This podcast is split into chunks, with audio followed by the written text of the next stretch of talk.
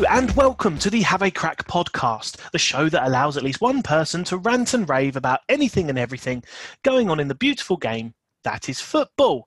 I'm your host, Luke Peach, joined as ever by George Camp, ready to talk about everything that happened in the Premier League this weekend. George, my friend, welcome, and how are you? I am very well. Thank you, sir. How are you? I'm feeling a bit fat today. I had Domino's for lunch, so Nothing wrong with that. Uh, nothing wrong with it. The only problem is if you have Domino's too many times for lunch, you end up as big as me. Well, I had a fry up for, for breakfast, as you know, so it's all it's fine. It's fine. Yeah. For listeners, I, he, he sent a lovely picture of it to me, and I was in, incredibly jealous, which probably led to me having Domino's for lunch. So I'll blame my morbid obesity on George. Um, right. Um, as ever, by the way, guys, I tend to obviously include something at the beginning of our podcast that has impacted football this week. And this time, it is a very sad note. Unfortunately, Ray Clemence, former Liverpool and Spurs goalkeeper, who sadly died this past week at the age of 72. Ray did amazing charity work in his later years for Prostate Cancer UK, and we live, he will, of course, be remembered above all else for just being a top bloke, according to everyone who knew him. I believe he is succeeded by his son, um, who is on the coaching staff at Newcastle. Um, I believe I saw that at the weekend. So fair play um, to to the boy for cracking on. Even though he's lost his dad this last week, he's got back to work and uh, carried on doing what his dad loved. So fair play to him. So, uh, before we do get into the actual review, I do have a little bit of, of clearing up to do because we recognise, me and George, that on our review podcasts, um, we've been talking for quite a long time. We're not sorry at all because we generally love talking about football. And to be honest, if I put the full raw um, recording every single week live, it would probably be an extra 40 minutes long. Um, but thanks to my amazing editing skills, I get them down by a fair few minutes. So, moving forward to shave off a chunk of time, uh, we are going to review 50% of the matches at normal pace, you know, where we, we banter a bit and we go in and uh, do a bit of a deep dive. And the other 50% will be given a five minute time limit. Now, the five minutes uh, will be up when we hear this. Obviously, because that's a nice little full time whistle sound effect I have found. Um, it will come as no surprise uh, for everyone listening that, of course, me and George will always do a deep dive on whoever Spurs and West Ham have played. So don't have a go at us on Twitter or anything like that. We are Spurs and West Ham fans. So you cannot blame us. Um, the games that will have a five minute timer this week will be Liverpool versus Leicester, Aston Villa versus Brighton, Wolves versus Southampton, Newcastle versus Chelsea, and Burnley versus Palace. And of course, deep dives left would be then Tottenham versus Man City, Sheffield United versus West Ham, Leeds versus Arsenal, Fulham versus Everton, and at George's request, Man United versus West Brom. Right, you ready to give this a try, George? Go for it. I'm ready. Born ready.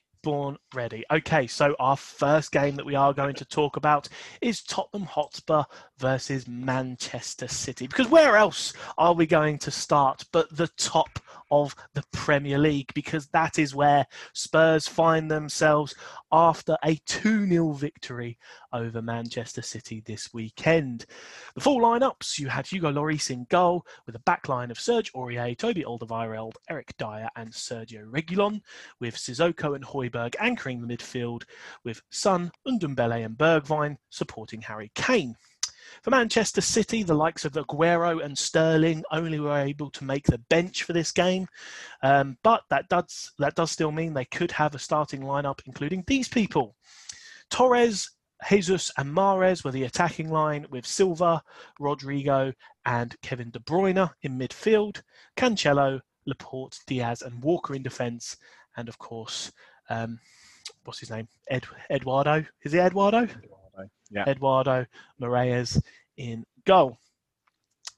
Right, so the main talking points of this one from me, I have got some lovely bullet points here. Doherty was sick for Tottenham with that thing going on in the world.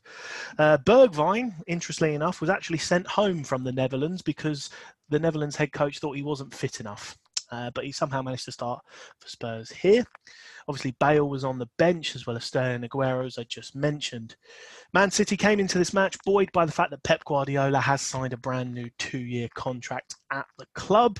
Um, but in the running as well, Jose was having little little jabs at him about how Sterling went home from international duty and how Harry Kane was played in pretty much well both of the latest games anyway. Um, and um, well, yeah, the game kind of kind of speaks for itself. 2 0. I would love to tell you that Spurs absolutely dominated this game, dominated every single statistic possible, and just put two really sensational goals past Man City. But it was, in fact, the opposite because Man City absolutely dominated this game in every single sense apart from the score line. Spurs managed to get a lovely pass that split the defence up through a good movement through Harry Kane to allow Son uh, to get a goal um, after I think it was only about five minutes. And then later on in the second half, again, Giovanni Lo was substituted on for Ndombele, who was then played in by Harry Kane, who got a goal almost 32 seconds, I think it was, or 35 seconds after coming on. But despite that, City had loads of shots on goal. Um, and Spurs' defence were up to it, as well as Lloris in goal. So final score was, as I say, 2 0, and Tottenham Hotspur are now top of the Premier League with Manchester City all the way down in I think 13th was that was where they were at this point. That might have changed through other results, but at this point, City weren't even in the top half of the table. George, your thoughts on this match? I'm not concerned. I'm not. I'm not. I'm not concerned. Right. I, I knew we was going to have to start on this. You know what? When you said let's start at the top of the league with Tottenham, literally, I sat out, I started shaking my head and rolling my eyes. Thing is, right? This was this. The only word I can describe this game is vintage Jose Mourinho. That's the only way I can explain it. Like you guys, you got absolutely dominated. Pretty much in every aspect of the game, you got dominated yet you've come away with a 2 0 victory. Like classic Jose, that is. Um, that being said, um, we, you know, it's it's the old, uh, I don't know if cliche is the right word, but when you come away from games that you feel like you not not not that I don't not actually I thought Spurs played all right. I don't think you played badly actually. Um, but when you come away from games that you feel like you shouldn't have won, that you've won, is the sign of a top side. And I've and I've not doubt I've not said that Spurs aren't a top side. They're a good side. Um, oh, I can't get my head around how you lot, how you lot have won this game. If I, I just can't, honestly. Do, do you know it, what? So something that came out of this game for me from from Tottenham Twitter um, is every single week I see loads of people absolutely destroy Eric Dier. He shouldn't be a centre back. Really well.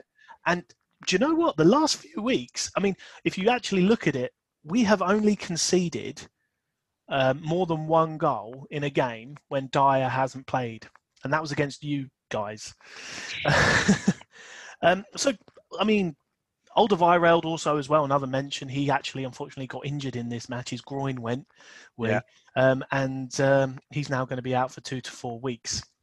Uh, which will hamper the squad a little bit, but I'm told the likes of Sanchez, Rodon, um, and Tanganga will be able to deputise in the meantime. But Rodon came on for him, didn't he? He did. Rodon. He yeah. did very well for the 15 minutes it was, or something that he had. So mm. he's uh, quietly optimistic about him, to be honest.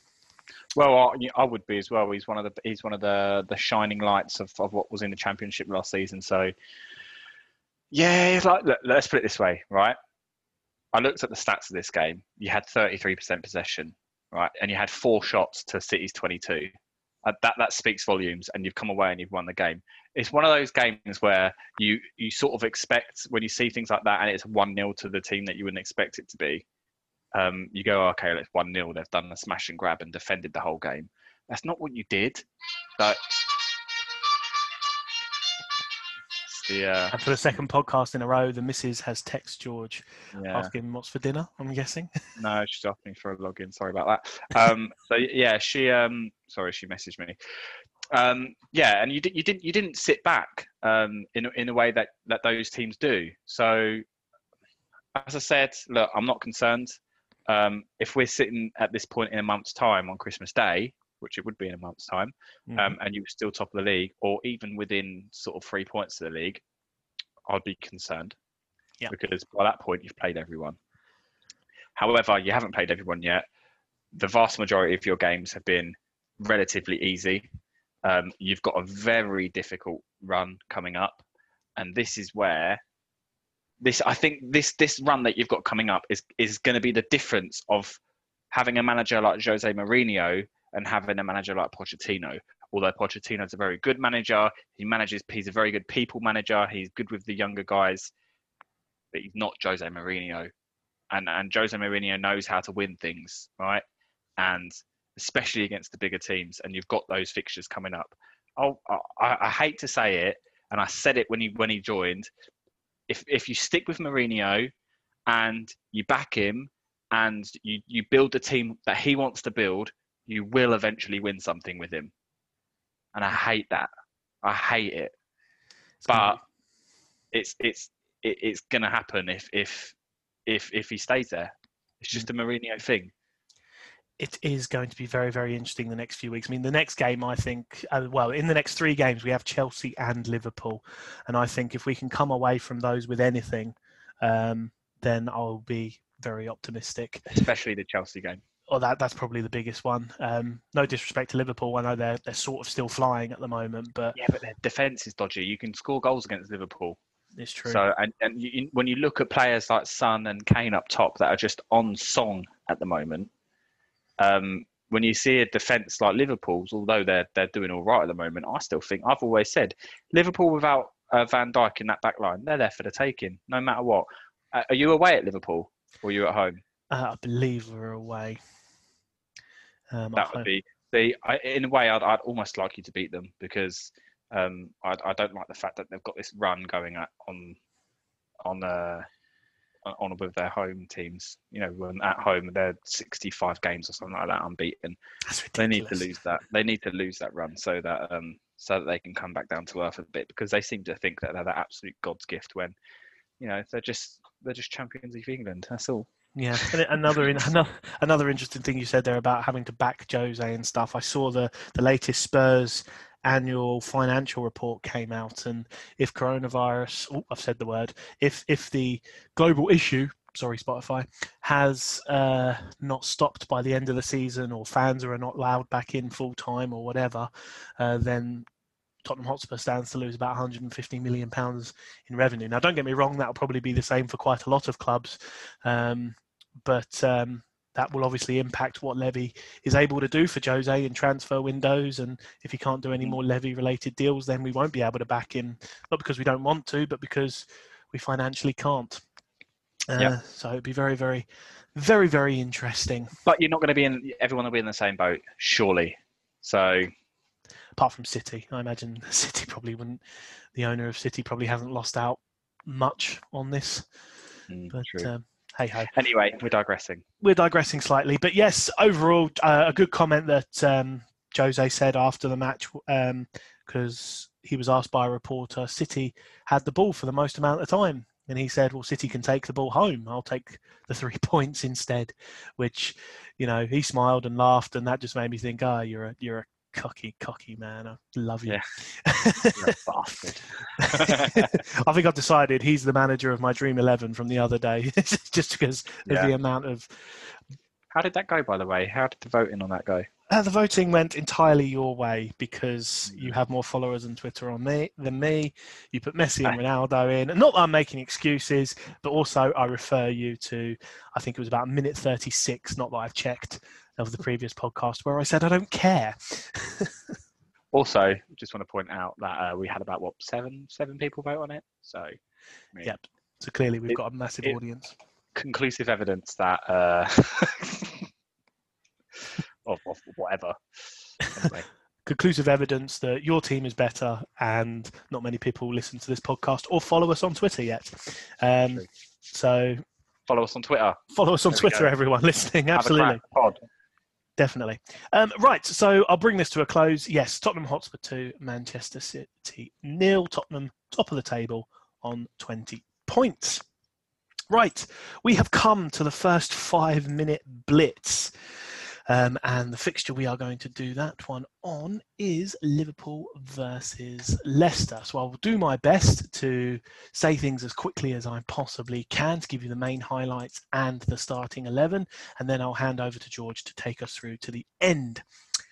So let us begin now.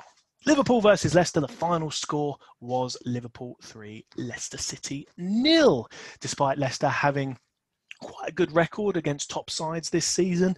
They are inconsistent in their results, um, and that carried on through today. Liverpool were without the likes of Trent Alexander Arnold, Virgil van Dijk, Jordan Henderson, and Mo Salah, all for various different injury or illness related reasons.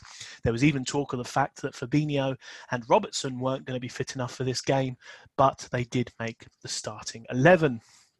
The Liverpool team in full was Alisson in goal, Milner, Matip, Fabinho and Robertson in defence, Curtis Jones, Wijnaldum and Keita in midfield with Mane, Firmino and Jota up front.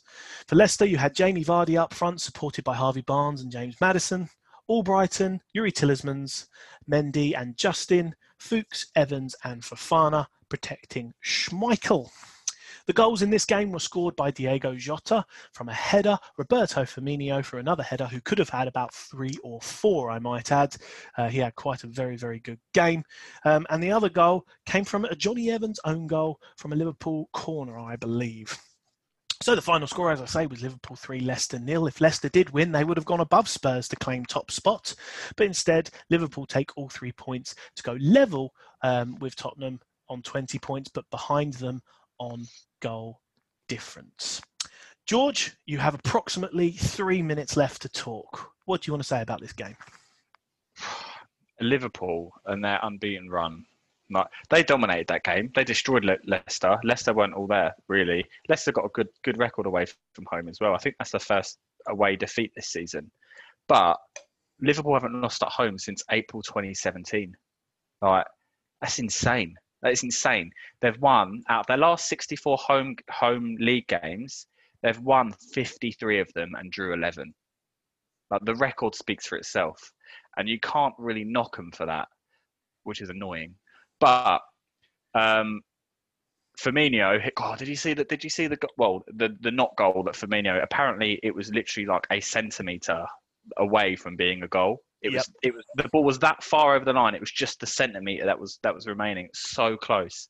Um, Firmino played really well, and actually, Firmino did need to play well because of what's been coming on with with with uh, Jota and Mane and Salah. Those three, um, I think Firmino got in the team because of um, got got sort of that opportunity because Salah's not there. Um, so I know that they they have all been playing together anyway. Um, but yeah, not bad game at all. And and um, Schmeichel, you know, he he he done all right in goal. I, I, I quite rate. I do rate Schmeichel quite a lot. Um, however, the, the Firmino goal from the Milner corner was just ridiculous. The, Milner just took the corner, bam. No one even near Firmino. He just bang, headed it straight in. It's like, come on, you got you got to be defending that. Leicester are better than that. So I don't know why they're going to they're going to teams like Liverpool. They they you know they folded against West Ham three goals against West Ham as well, three goals against Liverpool now. Unless, unless they're the team they were, like, do you reckon? Because I, I look at Leicester and I still think I see a really good team there, but they're losing games convincingly, um, of which that previously they've, you know, they've done relatively well in. So, um, also, let's just point out that Liverpool are also joint top. They're just behind on goal difference. So don't get carried away with your Spurs. Um. So yeah, I mean Leicester had a shout for a penalty when the ball hit Matip's arm, um, but you know VAR didn't didn't fancy it. Um, I mean that. I mean just to revert quickly, that goal line technology. Oh, I flipping love it. It's so. Oh, I love it. It's so it's black perfect. and white. It's exactly what VAR needs to be. Yeah. You look at it. Oh, fair enough. Move on. Literally how is, VAR should be. The thing is, they don't even need to look at it because it just buzzes on the referee's watch. That's the thing. So like they, it's almost like it's not there, but it's there. The only time it's failed, obviously, is the Aston Villa game where it literally kept them in the league last season. Yet the Villa fans will moan that they've uh, they're, they're losing whatever. mm-hmm. losing VAR decisions. But Liverpool deserved the win. They played really well, um, and, and Leicester are, are, a top team. So um, clean sheet, 3 0, extending the unbeaten record. I think Liverpool fans will be sleeping pretty well. Yep, and the strength index of Liverpool's team also on good show here with the likes of Curtis Jones, yeah. Naby Keita, um, all coming in, and Milner stepping up as he tends to do. Yeah, yeah. Oh, there you go. Oh, okay. That works out quite well. I like that. Yep, fair enough. Cool. Um, so that was our five minutes on Liverpool versus Leicester. Right, our next game on our list to do a bit of a deep dive will be George's game Sheffield United versus West Ham. So, again, as I tend to do with these West Ham games, I'll let George do most of the talking. I will just tell you the final result was West Ham 1, Sheffield United nil, or Sheffield United nil, West Ham 1 officially, because yes, Sheffield United were at home. You had Ramsdale in goal, Basham, Egan, Ampadu, Lowe, Fleck, Norwood, Berg, and Baldock supporting McBurnie and Mc. Goldrick for Sheffield United. For West Ham in goal, you had Fabianski. You had a backline of Masuaku, Cresswell, Ogbonna, Balbuena, and Coufal. Uh, you had Declan Rice, Soucek in midfield, supporting Fornals and Bowen with Haller up top. George, how did West Ham do? I was worried about this game. We don't have a good record against Sheffield United. Um, historically, they've always done pretty well against us. But Sebastian Haller stepped up. I, I he was incredible. Haller. Um, he he got himself into positions. He scored a good goal. Um, we should have scored a couple more, if I'm honest. Um, I feel like that we actually throughout the whole game, as a general, I think it was another one of those ones where you've come away with a one way one nil win, and you think to yourself, "I'm happy with that. I'm happy with the one 0 win away at Sheffield United." Albeit they're bottom of the league, struggling, and especially you know, especially with the position that that Sheffield United are in, I think I think that they probably saw that West Ham game as a game that they could win, and I thought they, I reckon they thought that that will get us that that will start their season. Um, but they didn't take their chances. They hit the bar um, when they were clean through, and if they don't, if if you don't take the chances like that in the Premier League, um, especially when you're a team that are struggling in the bottom half, in the bottom half, it's going to put you in trouble. So they need to Sheffield need to start taking their chances because if they don't, they're going down. Simple as, and it's a second season syndrome that they're, they're struggling with at the moment. On the other hand, let's talk about my my boy Declan Rice, who's just another level again. The guy was just just incredible all game, running the play in the midfield, switching the ball left and right, putting it forward, hit the bar as well from a header from a corner from from Krez. Um, what I also want to note, I did notice as well, is that Mark Noble came on and Declan Rice didn't give him the armband when he came on, and I like that. I like that. Declan Rice, I feel like is now our, he's he's our captain now. Mr. Mark Noble is our club captain, but when we're on the pitch, Declan Rice is our captain, and I'm and I'm I'm happy about that. I'm really happy about that. Um, David Moyes will be really happy with that game, and and West Ham fans are really happy with Moyes at the moment. We used to mock him because he used to say things like, what I do is win. That's what I do. I win. And we they used to be like the, the memes or whatever you want to call them on, on Twitter all the time about it, and everyone used to take take the mick about it, and because he had a terrible record. But actually, I think I, I saw a thing that statistically, from based on the, the ending of last year's um, positioning, like the way everyone finished, we have had the hardest start of the season of any team statistically. Now, I'm, I'm trying to find my stat while I waffle, but um, I think that speaks volumes from us in, in terms of how, how we are because here I found the stats now. West Ham set the average league position was 7.9. Second is Man City at 8.8. So it's not it's not it's not even close. Like they're miles behind. Um, on the contrary, Wolves, Man United have both had the easiest start statistically. And when you look at that, and you look at where Man United are, you worry about that. Anyway, I'm digressing off of West Ham situation. I'm happy with that game. Really pleased. There's a good. There's there seems to be some really good confidence going growing in the team. We've got Aston Villa next, so we need that confidence because Villa are a very strong attacking team. Um, we've got some favourable fixtures. West Ham up the run up till Christmas. In fact, probably on the contrary to what I've just said about us having the hardest start. I reckon from now until Christmas, we've probably got the easiest. So, you know, we've got Antonio probably coming back. So we've got we've got strikers that are scoring goals. I, I can't believe what I'm saying. I can't believe what I'm saying. West Ham have got strikers that are scoring goals at the moment. This is this is something that I'm not used to. So, um, and and you know what? Last, I think when we last played um, Sheffield United at home, away, sorry, uh, we got a last minute goal which got ruled out for handball from Declan Rice. So that's justice of uh, winning that game. So, but my main points: big man Haller up top done really well. Um, I don't know if he's going to start in our next game. Um, Sheffield United are going to be feeling like they haven't taken their chances. Simple as. I don't know. Did you watch the game? I, I did, believe it or not. I, I, I did watch this one. Um, I feel for Sheffield United. One point on the board. The whole it's now started that people are comparing them to that Burnley side, uh, not Burnley side, the Derby side from the Premier League, which only got something like six points all season. Um, so those things are already starting to come out, but I'm sure they'll probably get more than that eventually. Hopefully, right? Um, so we'll see. From from a West Ham point of view, credit where credit's due. I reckon you're ranting and raving about Rice, and rightfully so. I Soucek, he's really ticking a lot of Mate, boxes for, for, you know for me. what? Soucek is just he's he's he's class. And you know what? He, he to be fair, he had he had a sitter that he missed. He missed a sitter against um against Sheffield. But he the way the way that he's just come in. 50, I, I said this in previous podcasts. He's come in for 15 million quid. He's got his mate Coufal as well. It's come in too for five million. Unbelievable business. Unbelievable. I, I saw a video um, the other day about the difference between what we had under Pellegrini to what we've now got as a team under Moyes in his second time round. And it's just the difference is just unbelievable. I, I saw a stat that said that West Ham are the first London team to go to Sheffield United and win since 2006. Really, I find that hard. I find that really hard to Yeah, believe. but okay. I know. Biggest team in London, mate. Just saying. and the other point I wanted to make as well before that absolute stinker dropped was um, was was Haller. Now we mentioned it before about what type of a striker he is. Um, and you know what? There were times in that match I found myself laughing. He was standing still. He, he, he, the, his, the way he's, he walks about the top of the pitch, the way it seems like he doesn't give a crap.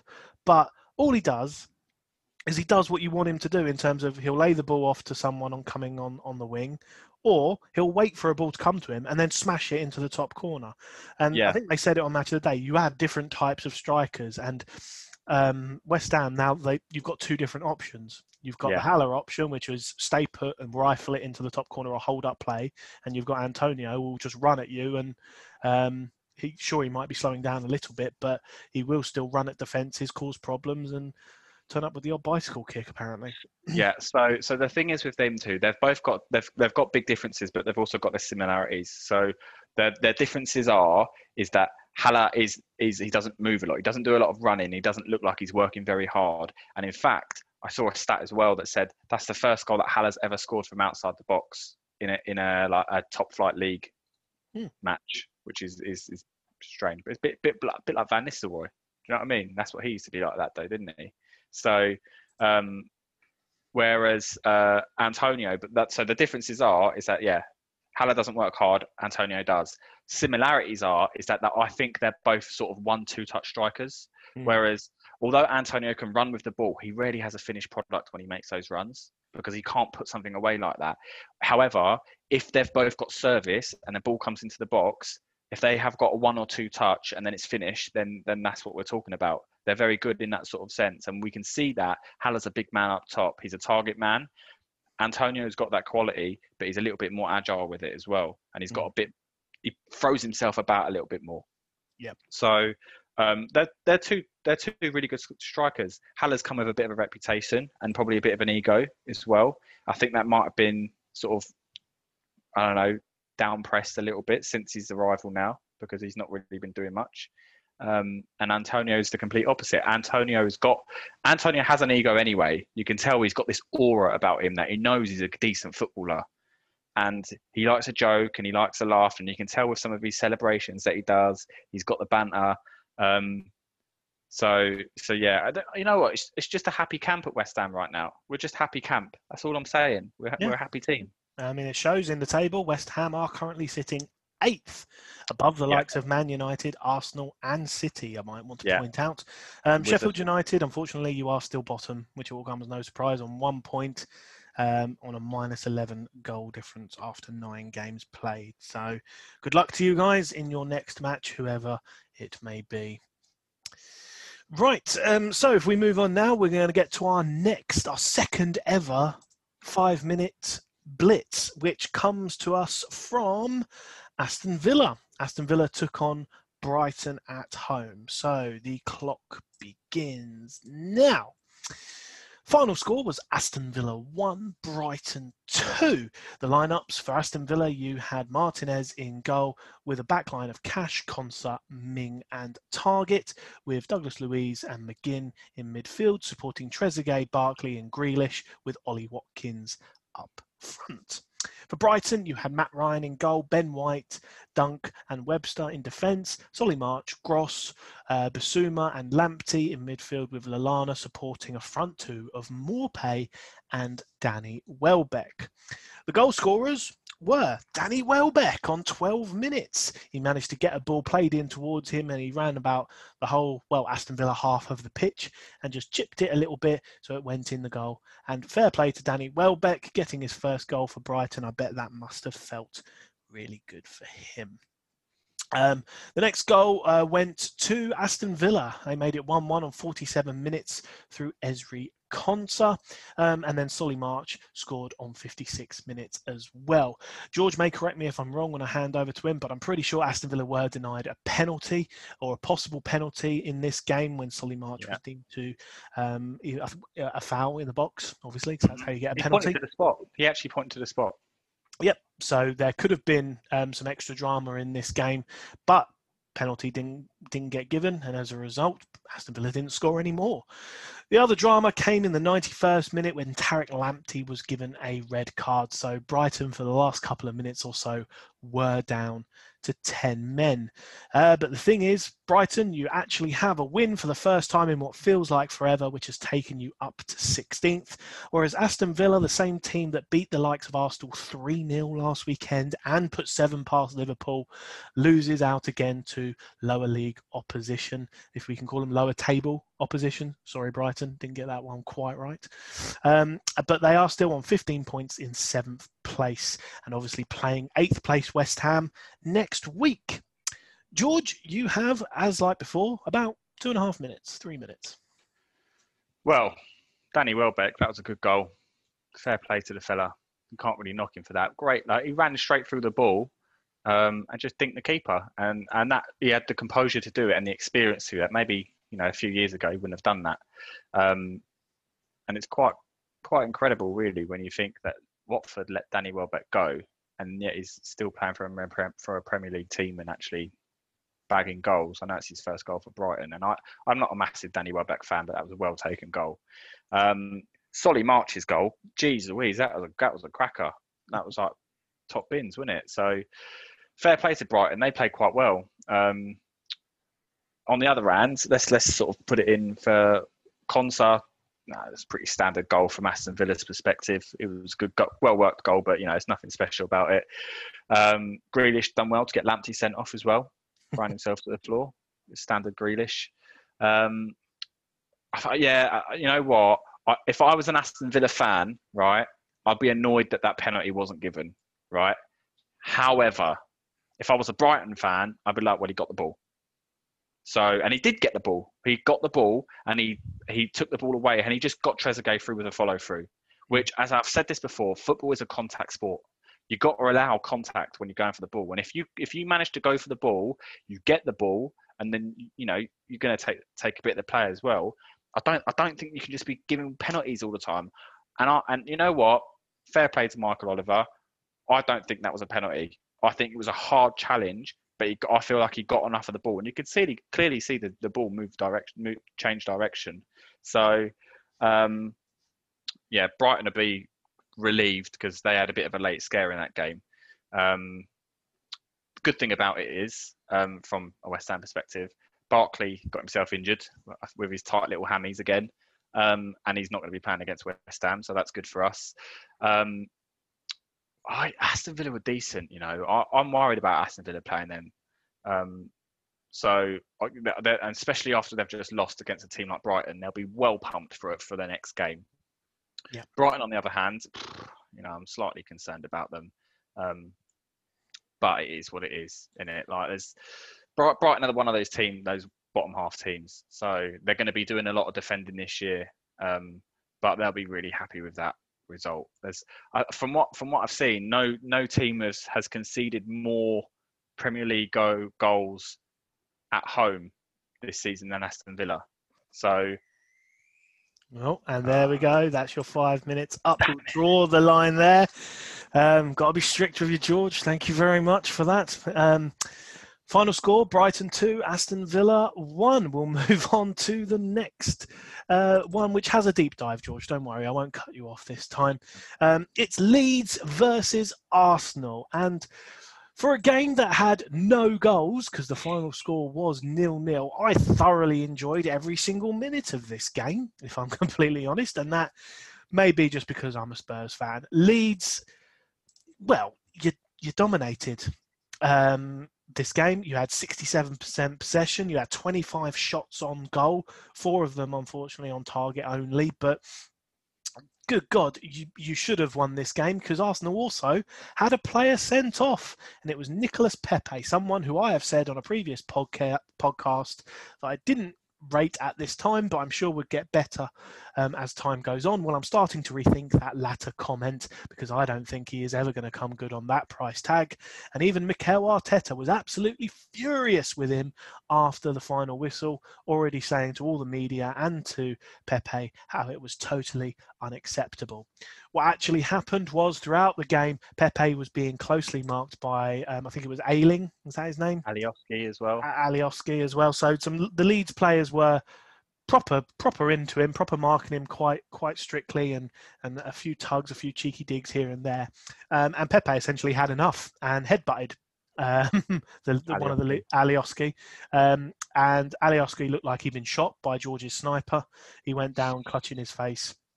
And of course, you can't do that in the game. Alioski shouldn't really have dramatised it that much, but um, long story short, you headbutt an opposition player, you're going to see red, aren't you? Um, and Leeds, they piled on the pressure as much as they could. Bamford had some quality shots, um, but were saved by by Leno in the Arsenal goal. Arsenal effectively getting away with it uh, in the end with one point um, shared between them.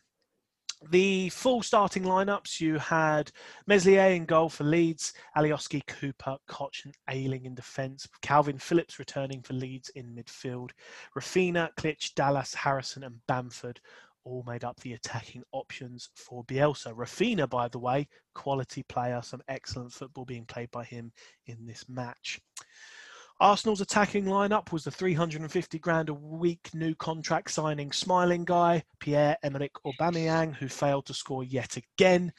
Willian, Joe Willock, and Nicolas Pepe, who I said got sent off. Your midfield was Ceballos and Xhaka, because I believe Elneny was actually sick. And you had a backline of Kieran Tierney, Gabriel Holding, and Bellerin. No David Luiz, because congratulations, David, he had a baby. Not him, obviously, his wife, I assume, had a baby. Um, and fair play to Tierney. He thought that uh, Alioski of Leeds really did dramatise the, the Pepe sending off and clutching his face. He really wanted a piece of Alioski after the final whistle. Um, but I believe all the Arsenal management were stopping him from, from making a very silly mistake. Uh, and obviously Leno in goal. George, what did you make of this lovely, lovely match? Arsenal fans must be absolutely fuming Oh, you know what? And I don't get me wrong. I don't like Arsenal. As like I don't like Arsenal. Right? I've been brought up. My my dad is a, an Arsenal hater, and it's it rubs off on me. So forgive me if if I sound like I don't like them. I do feel for the Arsenal fans though. Like literally, right? And I and I I know I had a rant a couple of weeks ago or last week or whenever about the Arsenal about Arsenal. But what's going on? What is going on there?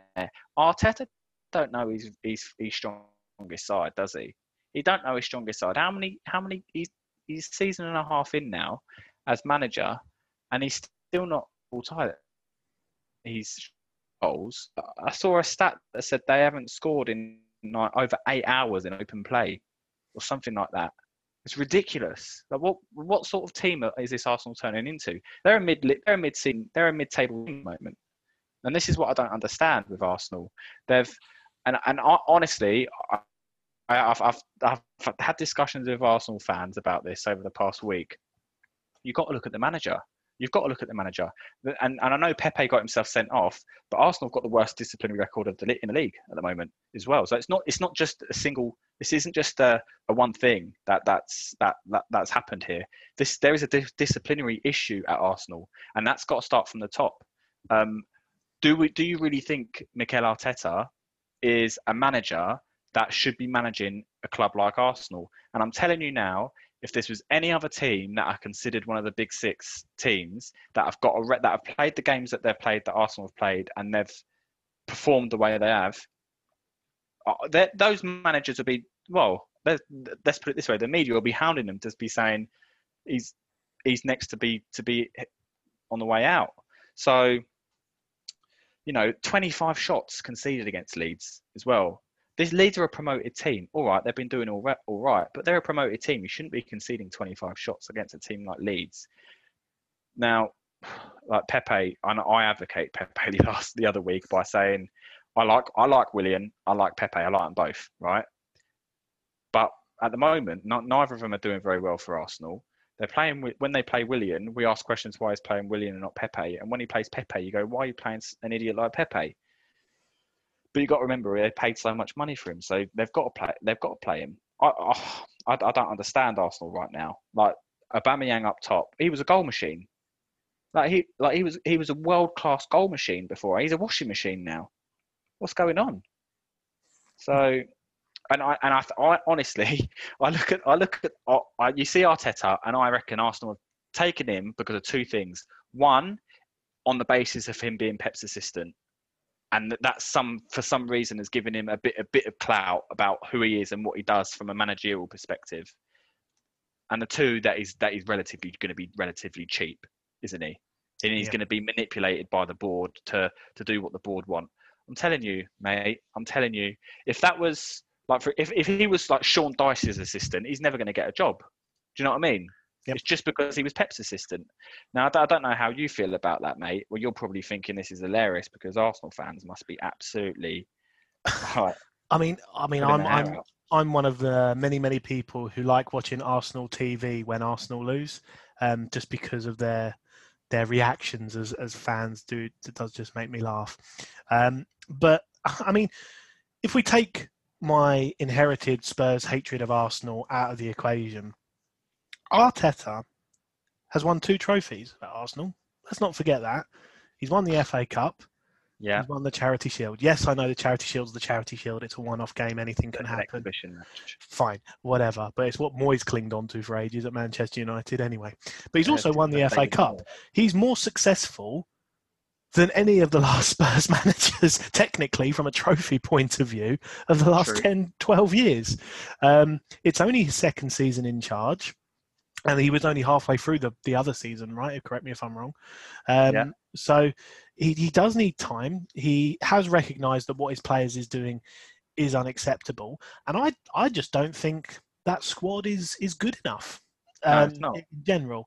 Um, and I don't think that's his fault at the moment because I don't think he's had enough transfer windows or enough money behind him to to do that. He's trying to get the best out of some flops that previous managers have signed or the board have signed.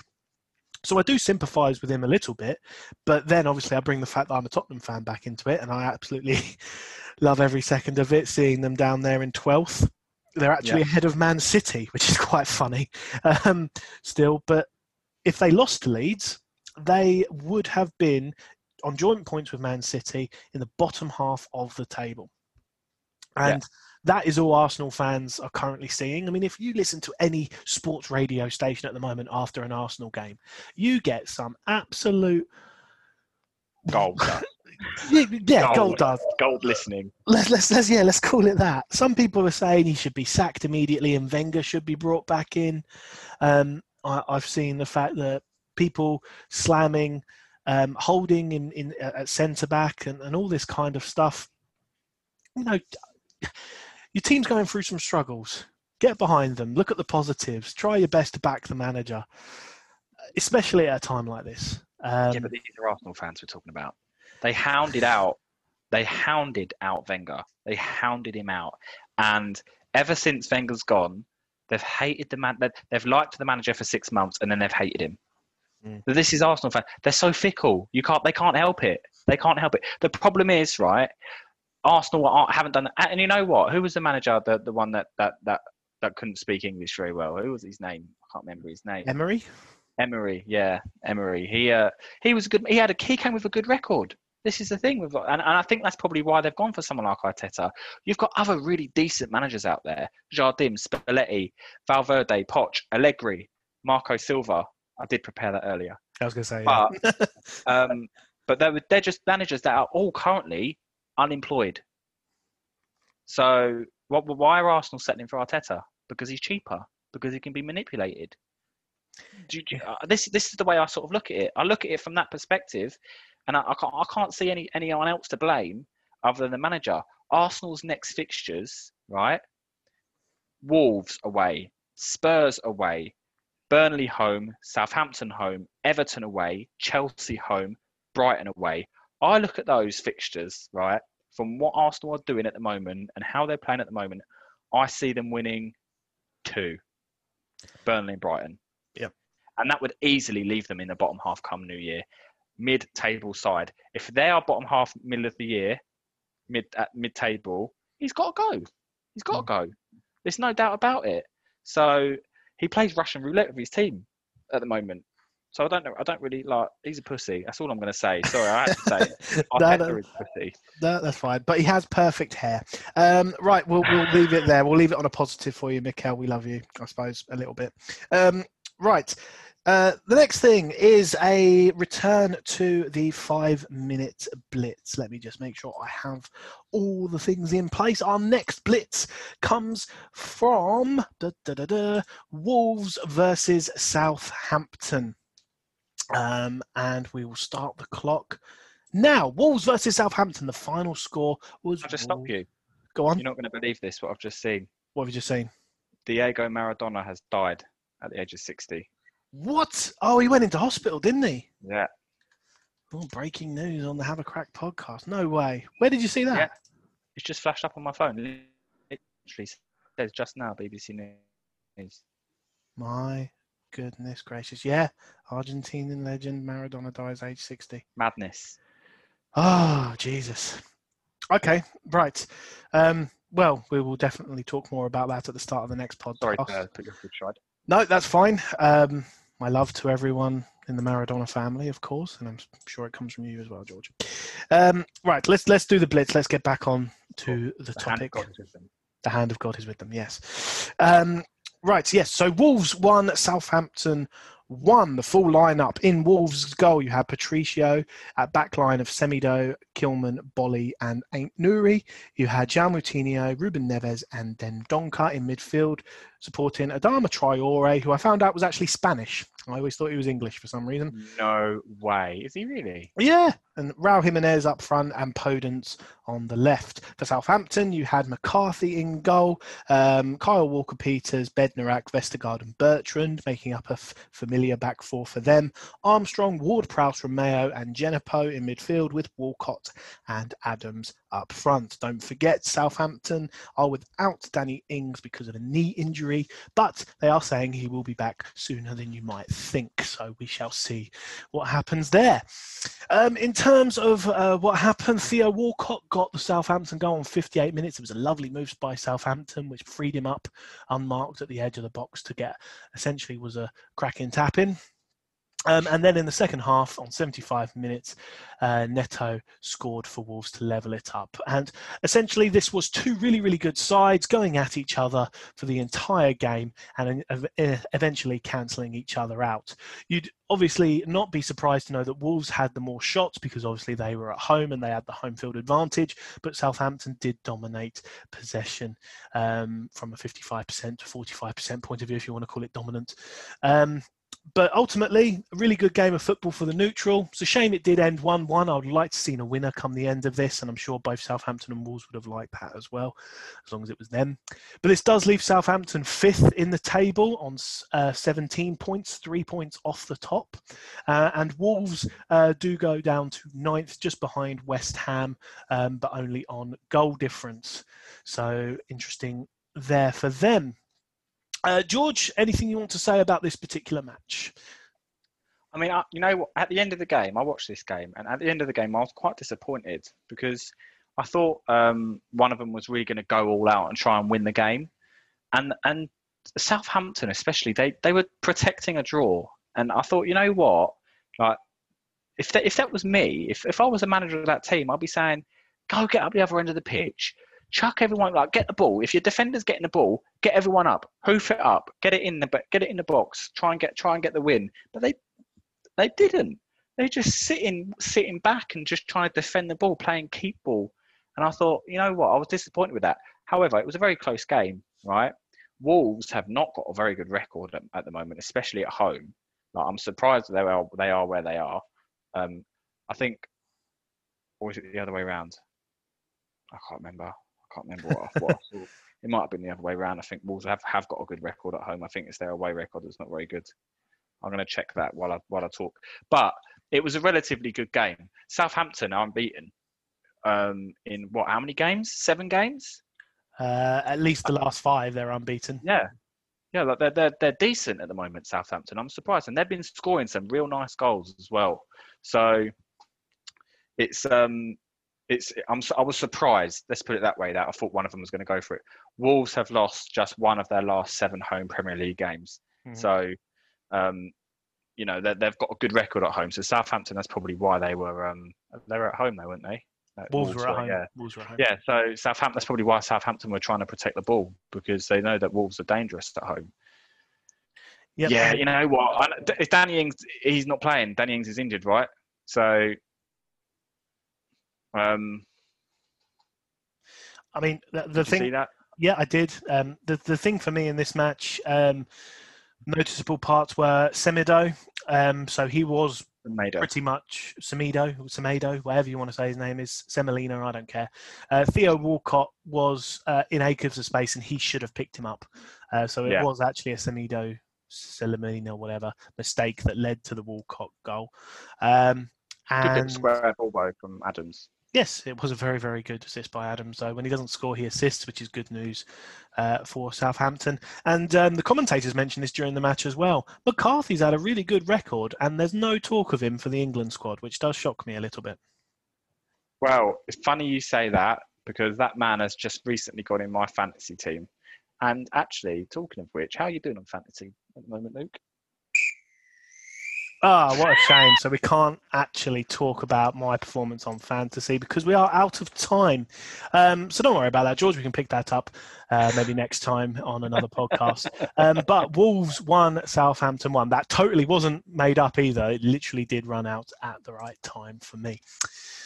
Right, um, so the next deep dive that we have is Fulham versus Everton, and I loved every single second of this game. Why?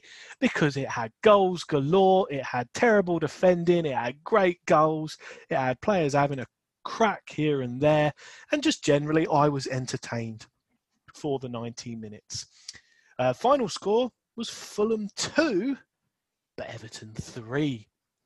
Uh, for Fulham, you had Areola in goal, Robinson, Adarabioyo, Anderson, and Aina in defence, with Reed and Lemina in midfield, and Bobby Bobby Overreed, they call him, but I'm just going to call him Bobby Reid.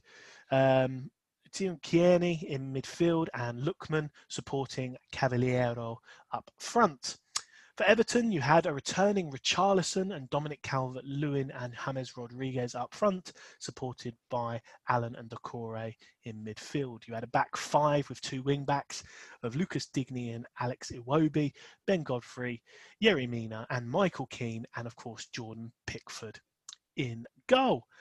Um, and guys, Dominic Calvert Lewin scored within 42 seconds of this game starting. Scored in the first minute after Richarlison managed to square it to him and get it over the line. He then doubled it on 29 minutes, and Abdoulaye Doucouré got a lovely headed goal from being unmarked in the box on 35 minutes. In between those goals, Bobby Reid did score after 15 minutes with a lovely through ball, through ball, and he took it quite nicely to nestle into the corner. Second half happens, and Fulham were actually given a penalty. Now, you remember Fulham had a penalty against West Ham, and Lookman did one of the most awful things I've ever seen in front of a goal and tried to do a Panenka, Panenka, however you say it. Um, and of course, Fabianski just made him look like a tit. Um, so it should come as no surprise to you that Lookman was not given the penalty to take this time. Instead, it fell to, I believe it was Cavaleiro, George. Am I right there? Yeah. Yep, and what happened was he stepped up to take the penalty. He somehow hit the ball with his left foot and then kicked his left foot with his right foot and fell flat on his ass. Um, and the ball went over the over the uh, crossbar. So penalty missed. Um, Ruben Loftus Cheek was the substitute that came on to win that penalty. Um, and after it wasn't scored, Loftus Cheek kind of just went, oh, screw this, I'll do it myself. And he ended up scoring another goal back for Fulham on 70 minutes. And after that, obviously, it's evenly poised 3 2. You could think Fulham would go and get an equaliser. And they did try, God bless them. Uh, but the 90 minutes ran out on them. And the final score ended Fulham 2, Everton 3. So Parker will have some positives to take out of this match, but ultimately he won't be taking any points. And that does leave Fulham all the way down on 18th with four points, only one point ahead of West Brom in 19th on three points. Everton, though, finally returned to winning ways after four games. Probably got something to do with the fact that Richarlison was back in their starting lineup. Um, and they're on 16 points, uh, one point behind Southampton in fifth, and three points behind Chelsea and Leicester in third and fourth. George, what did you make of this match? Uh, you know what? I, Fulham again. It was similar to sort of how Sheffield United must have been feeling before the West Ham game.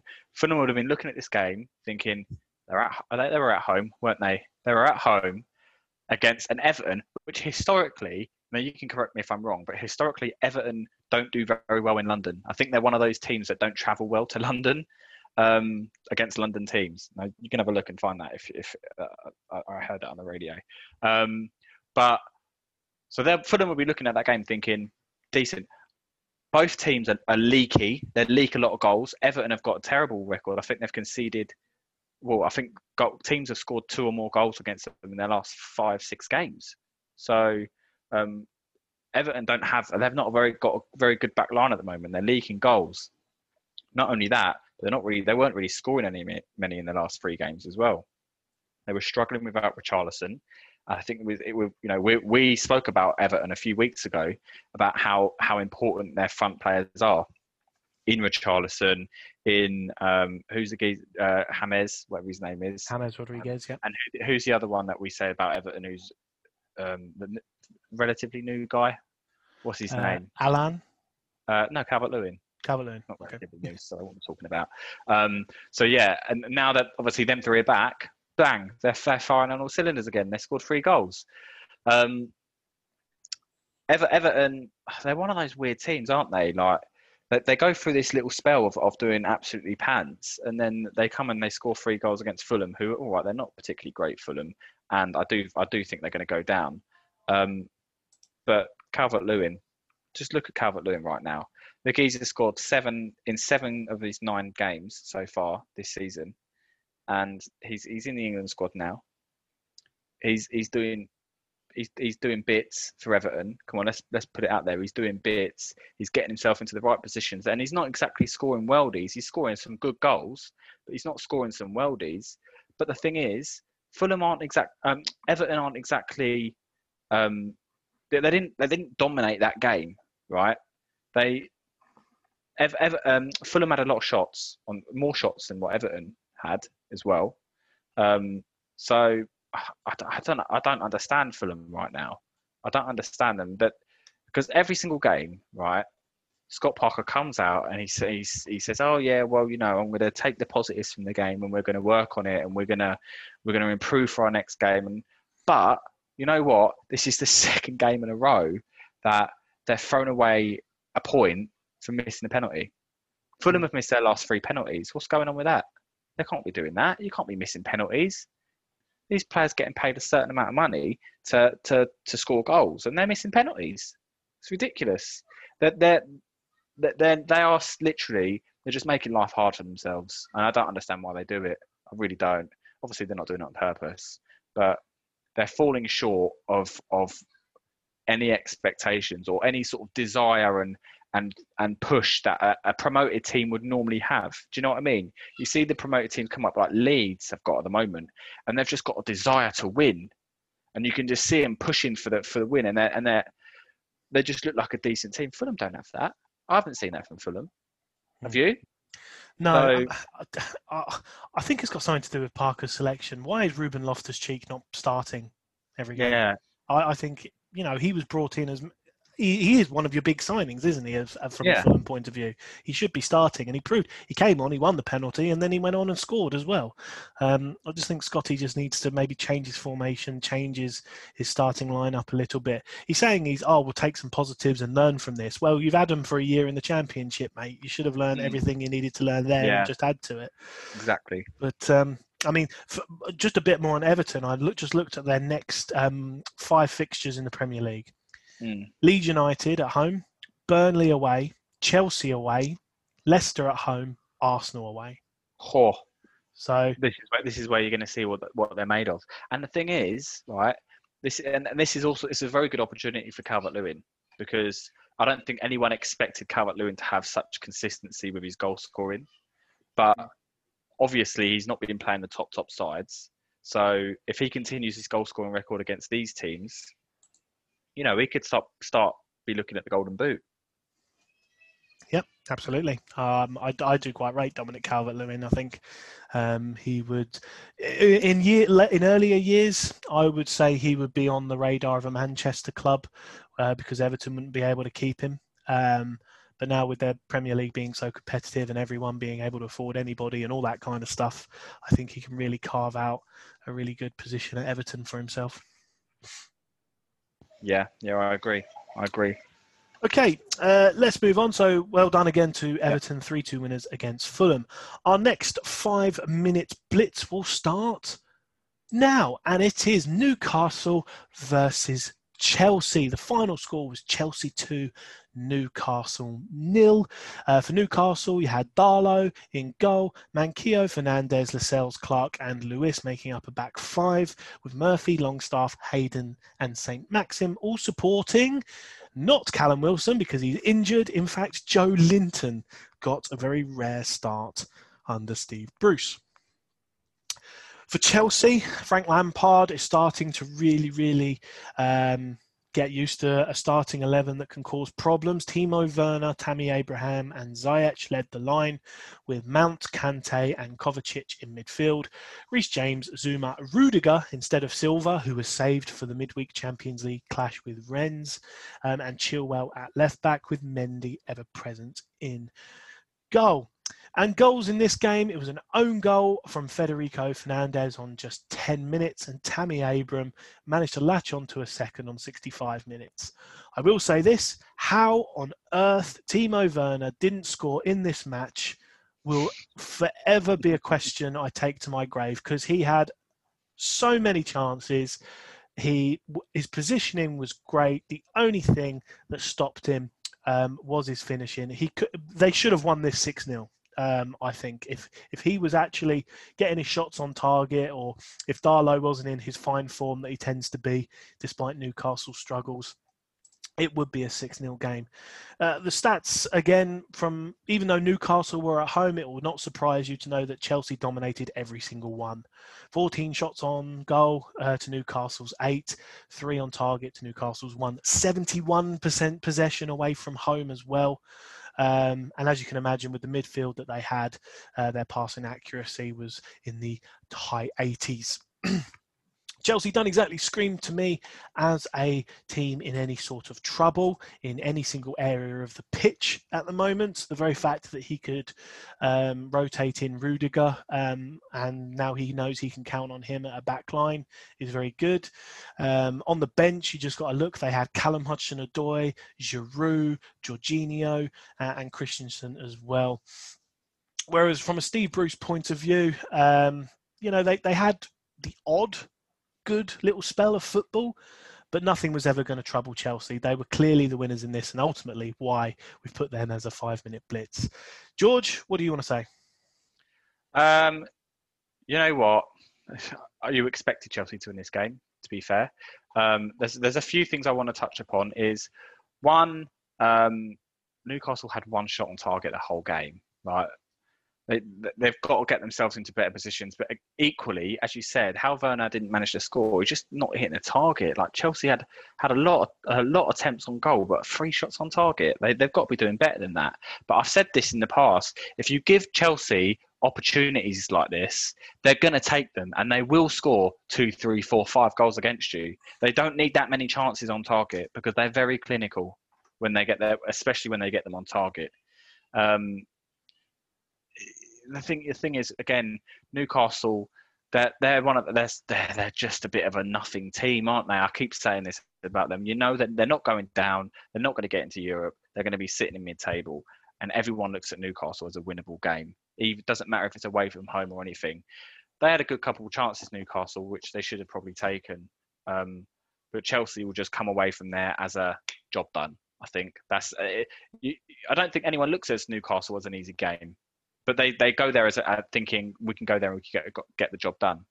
Um, poor poor own goal from uh, Fernandez, I think that's what his name is, and then a good goal actually by Tammy Abraham, who I don't actually rate much, um, but apparently he's uh, scored more goals than any other Chelsea player since the start of last season, which I, I wasn't aware of. Um, so fair play to him. But it is what it is. Chelsea are, are challenging this year. Um, I don't like Lampard, so I don't, I don't, I don't I don't like them to do well.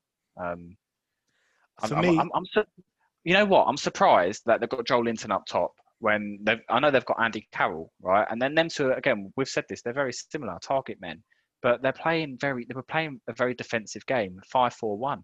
Like I know that I know they're playing Chelsea, but geez Louise, like you've got you've got to uh, you're playing like that at home.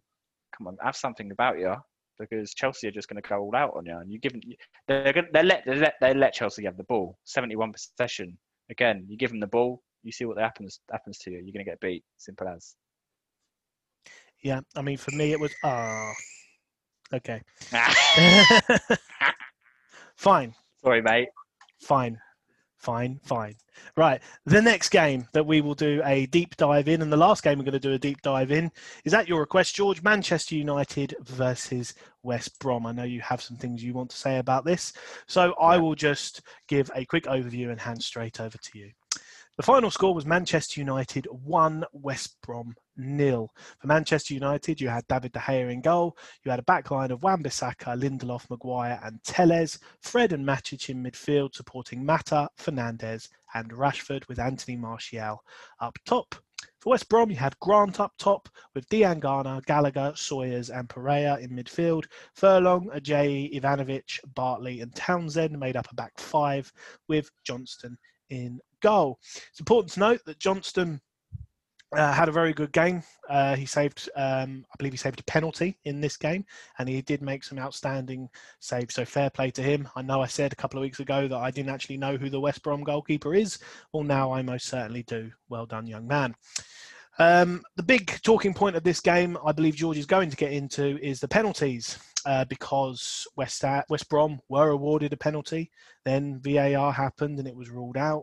Then Manchester United got a penalty, uh, they missed it, and then Manchester United got another penalty, um, for which Bruno Fernandes scored on 56 minutes. Um, the pictures um, of Ole in the Manchester United uh, dugout made it seem like he wasn't entirely happy with how the game was going, and I'm not surprised because um, this type of game for Manchester United fans, they expect to beat West Brom. Um, and Bilic, just another game that goes by where he's right to feel a little bit robbed, I feel.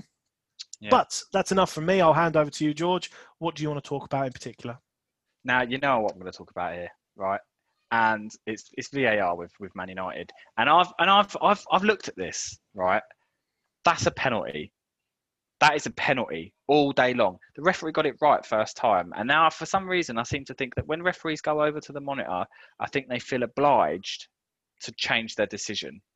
How we can look, how we can see it in in in in like live action at live speed, and give it a penalty, and then go over and see it in slow motion and not give a penalty amazes me. Now, I'm going to say something which is is is I, I do think we're going to need to look into in a, perhaps a future podcast. There seems to be now you might disagree with this, Luke, because you are you. I think Spurs will fit within this. There seems to be a big team agenda with the VAR. Hmm. Now, I, last year, right, Manchester United were one of the main benefiters of VAR. They got plus seven goals because of VAR, or their net goal scorer, you want to call it, was VAR. That would be disallowed goals against them or goals scored for them, right? The vast majority of those from last year were disallowed goals or penalties not given uh, in Man United's favour.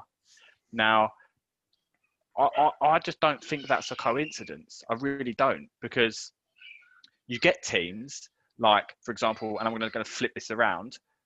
Last year, the biggest loser of VAR last year was Norwich, who got relegated. Mm. So when you look at it from that perspective, this VAR are that, that it but it's benefiting the big teams. For some reason, everything that goes around the Premier League is there to benefit the big teams. And you know what I think it's for? I think it's to make sure that the teams that have got the financial backing and have got the squads to be able to cope with European football are in and around that European football area. Because if they if if we're putting if the if England are putting teams that aren't prepared for European football, then we're gonna not get as because you know it's all in the UEFA points, isn't it? Depending on how well they do within within the European sport, within the European games. It's it's an interesting thing to look into because I I I genuinely believe that teams that are getting taken advantage of because of VAR and it needs to be looked at. It really does. Um, I don't know. What, what's your opinion on it? I mean, uh, at the moment, I didn't that that idea never even came into my mind to be honest because I thought VAR has been awful to bloody everybody. Um, I would have to do a bit more research on it, and I think yeah, I think a podcast in the future to delve into it a bit deeper is probably best. But what I do know about Manchester United in particular, especially because we're recording this podcast on a on a Wednesday, they've just played in the Champions League and they've just beaten some club I can't pronounce like four 0 um, and Fernandes scored another two. Um, Man United in the last something like 76 games have had 36 penalties. They have a penalty once every two games on average in that time frame. Um, and I do think that that can't be a coincidence. Either either Manchester United players are, are diving to get something like that, or people just don't, or their players are so good that opposition defenders have no choice but to foul them in the box. Otherwise, they will score legitimate goals. It, it's it's a toss up, and I need to look into it a bit more if I'm completely honest. But yeah, I mean, it's always been something with Man United, hasn't it? It's either been Fergie time, it's been uh, now it's VAR.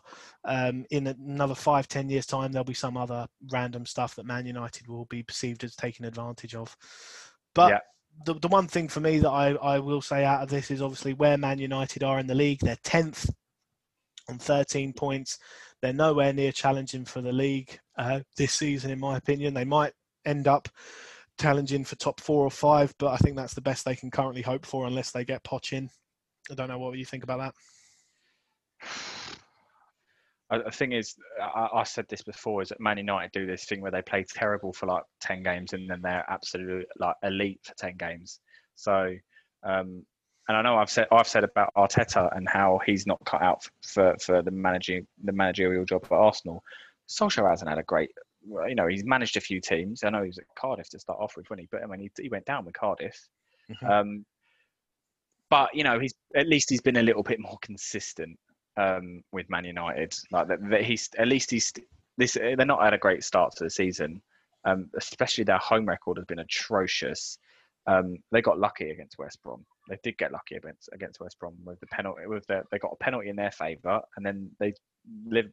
Uh, West Brom didn't get a penalty, which again should have been. So, um, if if let's put it this way, if if if Man United are roughly where they are, a, a similar situation to, to Arsenal, if they're roughly where they are, come Christmas time, then the, the, you know people are going to be calling for their heads. Simple as. And the, by the way, the reason why I wanted this game to be as a as a deep dive is I I, I watched uh, an interview with Slaven Bilic and one thing that he said was, I felt like small West Brom. And that's how teams are starting to feel when they have these decisions going against them. And this is why, this is basically the main reason why I brought that up, mm. is because the smaller clubs are, are, being made to feel like small clubs. Do you know what I mean? And they're, they're, they're getting made to feel like that. Norwich suffered last year. West Brom are suffering this year. They're, they're going to suffer massively this year. I mean, they're, they're probably going to get relegated anyway. But they're getting all these decisions go against them. Um, no, no matter how many times you watch that game, that that against the on the Man United game, no matter how many times you watch it, that's a penalty. Mm. And the the United's penalty was a penalty. It was handball, but you know you've seen him not given. So VAR again dominating the decisions, dominating the game. Um, it just seems uh, it's it's a shame. It needs looking at because um, on the other hand, Sam Johnstone was quality. He was, again. He's quality. Is he English? He is, I think. Um, good. But again, so far down the pecking order, I don't think he gets a look in. Let's have a look. Sam Johnstone, English footballer, yeah. yeah, so it's, it's decent. Like, you've got these decent, um, decent English players coming through goalkeepers is one we really need to work on because our goalkeepers at the moment are absolutely shocking. Pickford is just off the boil. Henderson's not getting a chance. If West, like for example, West Ham's perspective, right? You've got Fabianski, who's 34. He's probably got one top season left in him, right? He's not. He's not. He's not doing particularly great. He's not tearing bits up. He's got a couple clean sheets, but um, we'd be clever to go in for someone like um, Dean Henderson. Just saying, you'd have to part with a bit of money, I think, as well 20, 25 well, million maybe. Well, the thing is, though, you've got to part with decent money to get decent players. So that's true. I mean, one thing I just want to correct quite I've just remembered uh, Man United didn't get two penalties in this match. They got one, but um, it was missed. But Johnstone came off his line, if that's right. So the penalty got ordered to be retaken, and then Fernandes yeah. scored it. Yeah. Do you know what happened as well? Right. Fernandes misses a penalty, right, and then he gets to retake it. It's another point. Um, and then he retakes the penalty, and then the commentators go, "Never in doubt that." What do you mean? Never in doubt. He missed the first one. Like, how, like it's just unbelievable the, the things that, that, that these commentators say and other people say that this just. It, I honestly, I can't stand it. The way Fernandes is a good player. Most of his goals are penalties. So, what, what did that say? Well, for that reason, he's in my dream team. Um, but we'll we'll leave it there. Um, commiserations to West Brom. Um, I suppose congratulations, Man United. One 0 West Brom stay in 19th on three points. Man United up to 10th now. And now we come to our final five minute blitz of the podcast. And we are going to be talking about the Monday night football action of Burnley versus Crystal Palace. So, allow me just to start the clock. And Burnley won 1 0. Well done to Burnley and well done to Sean Dyche. Long time coming. It's about time Burnley get some serious points on the board. Again, well done. From a Burnley point of view, you had Nick Pope in goal. You had Lowton, Tarkowski, Ben Mee, and Taylor in defence with McNeil, Brownhill, Westwood, and Gudmundsson supporting Chris Wood and Rodriguez up front, despite him being English and me giving it a sort of Spanish twist. Um, from the Crystal Palace point of view, you had Jordan Ayew and Michy Batshuayi up front, with Eze, McArthur, Riedewald, and Townsend in midfield. Uh, Van Aanholt, Scott Dann, and Kouyaté, and Nathaniel Clyne in defence, and Guaita in goal. No Wilfried Zaha for Crystal Palace. He is out um, after coming into contact with someone else who is ill with that thing going on in the world at the moment. Burnley scored on eight minutes through Chris Woods, and I'm trying to replay it in my head. I can't quite do it justice. As I recall, a Burnley player seemed to sort of do a little bit of a through pass, but it was a bit of a mistake from a Crystal Palace defender, which left it on a plate for Wood to stick it in the goal after eight minutes. Uh, and then essentially Burnley did what Burnley do. They frustrated Crystal Palace. Palace had about 15 shots, five of them on target, but Burnley's resolute defending is a hard one to break down. And despite Burnley themselves having a fair few shots on target themselves, um, 1 0 is all Burnley needed against a team like Crystal Palace, particularly a team like Crystal Palace without someone like Zaha. Uh, but a much needed win for Sean Dyche and Burnley takes them up to 17th out of the relegation zone, and Fulham then, of course, slipping back into it. And Palace um, stay uh, where they are essentially on um, 13 points in 11th place in between Manchester United and Arsenal. So um, if you could tell Crystal Palace that this time of the season they would be above Arsenal and just behind Man United on goal difference, I think they would probably would have taken it. And above Man City. And above Man City. But George, what did you make of this one? Burnley needed that, didn't they? I, there was another thing I, that Sky Sports um, tweeted after the game that said that Burnley hadn't scored at home for like 300 minutes or something like that, mm. something like that. Um, Chris Woods was never in doubt. He's one of the he's one of the better players. You know what I liked about this game as well is that two English managers both gone for four four two, classic, like proper classic like Premier League game. It just it just had one of those sort of one nil games written all over it, didn't it? Really, when you see that sort of uh, sort of thing. But what I do want to pick, pick out on um, quickly is uh, the lack of Wilfried Zaha, Crystal Palace talisman, um, talisman. I think the last uh, the last one, two, three, four, five, six, seven games that they've played without Zaha, they've got battered in pretty much every single one of them, uh, and and it just shows that how important Zaha is to uh, to Palace. I don't rate Zaha that much as a player. I think he's a very selfish player, but he's obviously very important to, to any team that he plays for. And maybe I'm just completely wrong.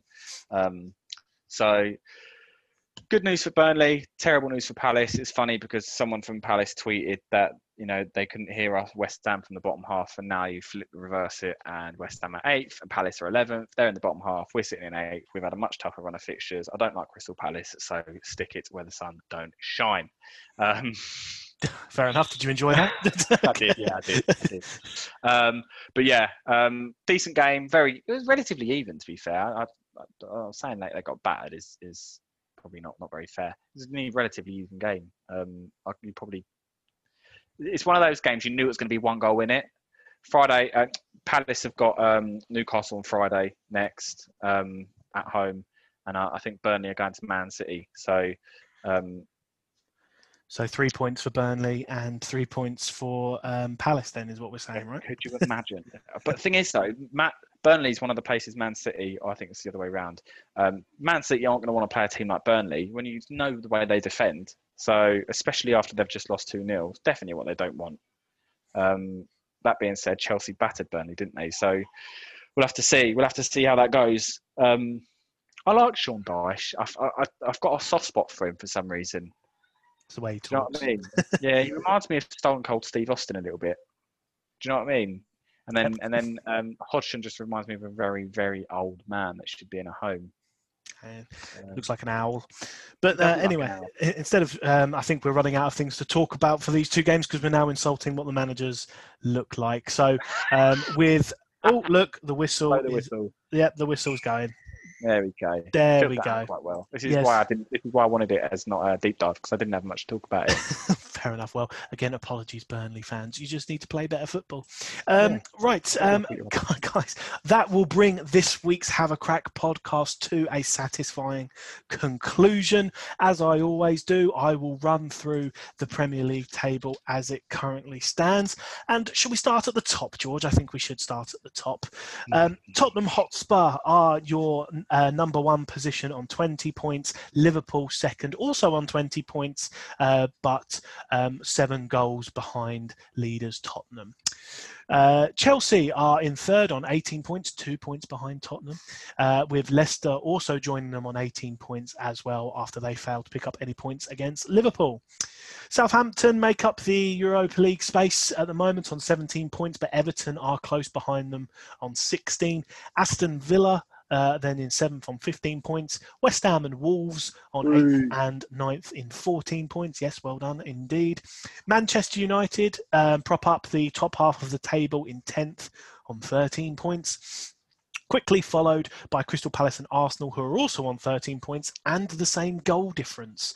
Uh, but again, a couple of caveats to always remember Aston Villa still have that game in hand, so do Manchester United. So you could theoretically add three points to their tallies. City um, make up 13th on 12 points, also having a game in hand as well. Leeds United on 11 points, and same with Newcastle in 14th and 15th. Brighton and Burnley, uh, 16th and 17th on 9 and 5 points, with Burnley having a game in hand as well.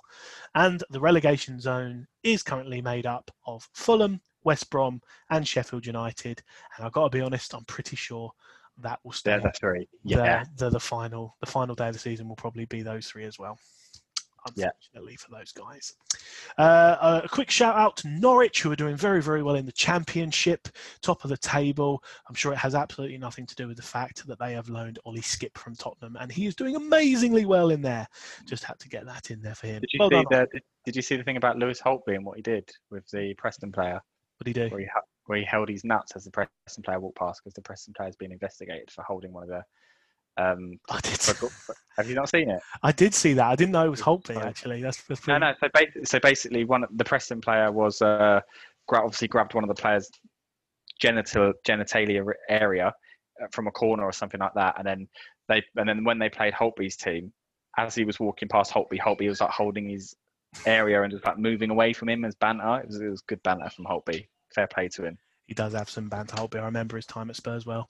But guys, I'll bring the podcast to a close there. Thank you very much for watching. Don't forget to follow us all on Twitter. You can follow the podcast directly at Have a Crack Pod. And you can follow me, Luke Peach, at LJ Peachy. And George, where can they follow you? At Campy WHU. Been an absolute pleasure as always, George. We will speak to you next week when the Premier League continues and we have the likes of Tottenham Hotspur versus Chelsea, West Ham versus Aston Villa, and Everton versus Leeds. And I don't have any more fixtures in front of me other than that, but I'm sure there are some other juicy ones as well. Thank you very much and good night. Cheers, bye.